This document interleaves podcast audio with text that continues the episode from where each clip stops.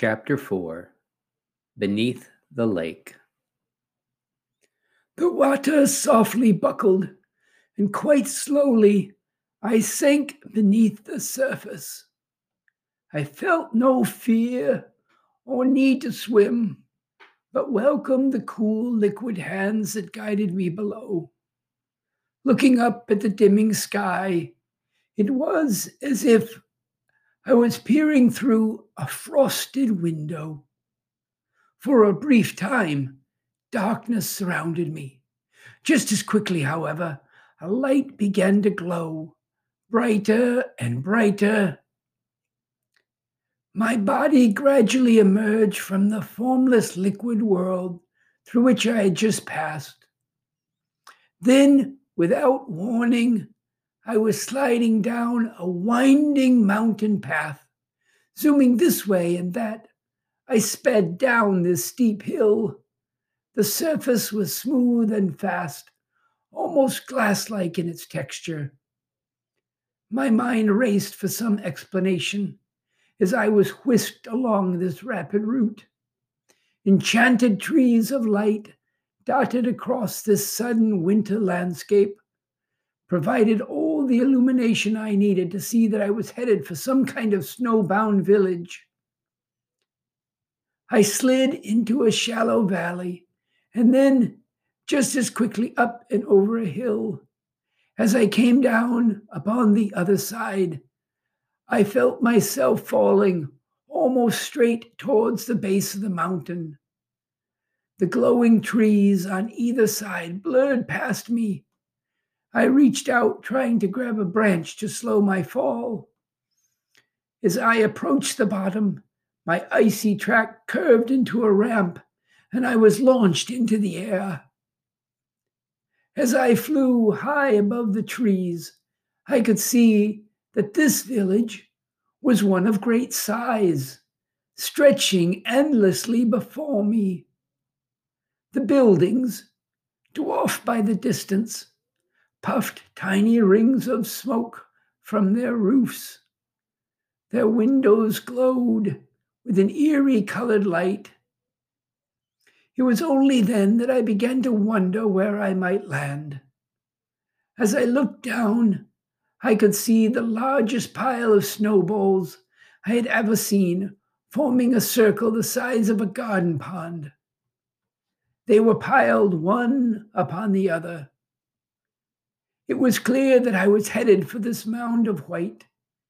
In spite of myself, I let out one long yell as I came crashing into the snowball mountain. To my surprise, the snow gave gently as first my feet and then my whole body moved into and between the snowballs. These cushy white spheres could not have been snow, however as they stretched and gave to gently slow my descent.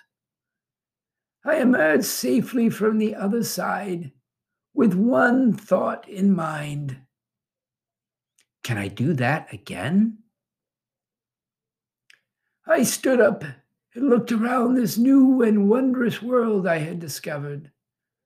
Glowing trees lit the area with a brilliant, cheerful light. Each branch held what appeared to be numerous tiny candles spread throughout the evergreen, creating a path of light through the forest before me. Puzzled by the mystery of this, I approached one of the fir trees to look more closely. Slowly, I spread the limbs apart and moved my head inside this tiny pine. The glimmering shapes within suddenly began to whir. Tiny dots zipped past my face, leaving streaking tails like a thousand shooting stars. They zoomed this way and that, colliding with each other as they left the shelter of each branch.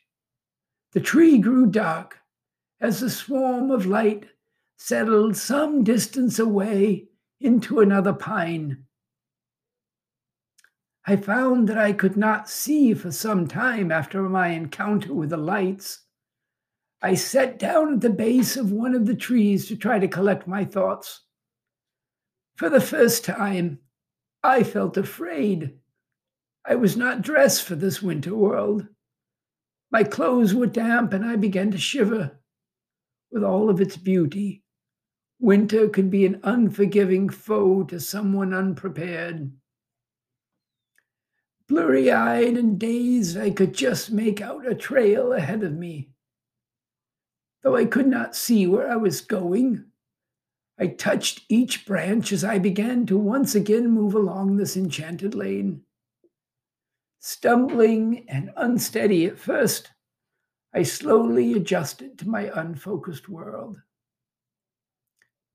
As I moved on, impish creatures appeared and then darted off into the paths that exited on either side.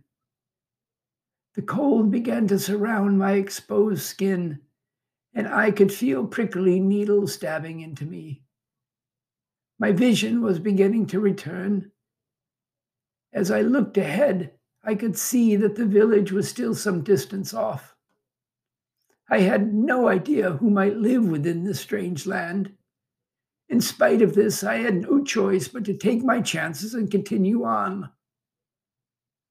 The pinpricks were now more like bites, my fingers and limbs burning with cold in this frigid world.